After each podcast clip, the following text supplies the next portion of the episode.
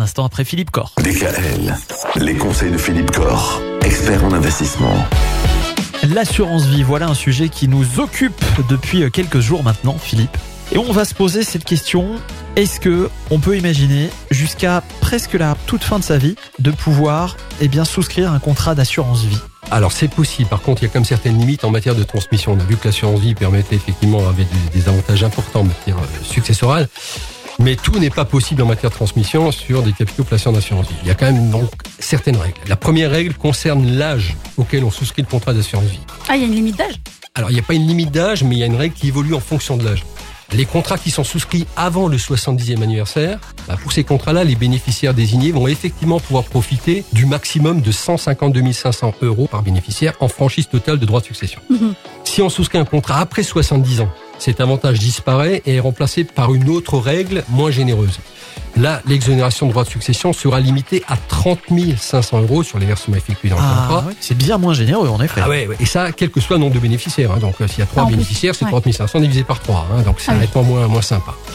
Mais le restant des sommes sera réintégré dans l'actif successoral, mais attention, pas les intérêts. Alors, parfois, on entend dire qu'un souscrire un contrat d'assurance vie après 70 ans n'a plus de raison d'être sur le plan fiscal. Ben, moi, je ne partage pas du tout cet avis. Parce que si on réfléchit bien, les intérêts donc versés sur un contrat d'assurance vie souscrit après 70 ans sont exonérés de droits de succession, sans limitation de montant. Aujourd'hui, on sait quand même que l'espérance de vie, ben, elle est d'environ 85 ans. Oui. Un peu plus pour les femmes, un peu moins pour les hommes. Bon.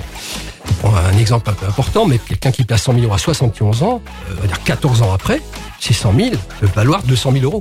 D'accord Ils ont tout doublé aujourd'hui décès.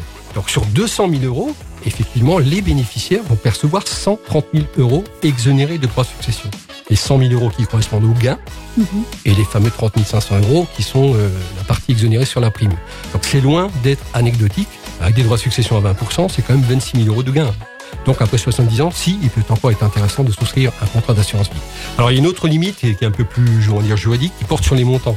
C'est qu'en France, on ne peut pas déshériter un enfant. Donc effectivement, si l'on place l'essentiel de son patrimoine dans un contrat d'assurance vie au profit d'un tiers et donc au détriment d'un ou plusieurs enfants, bah, l'enfant, effectivement, il peut chercher à faire requalifier le contrat pour euh, récupérer ce qu'on appelle sa part réservataire. Bon, alors demain, on va rentrer un peu plus dans les détails de la gestion de l'assurance vie. Justement, vous nous disiez qu'une assurance vie- Rentabilité. la- multiplateforme, ça peut être pas mal. Comment est-ce qu'on gère tout ça? Comment est-ce qu'on choisit tout ça? Eh bien, euh, début de réponse à partir de demain, Philippe.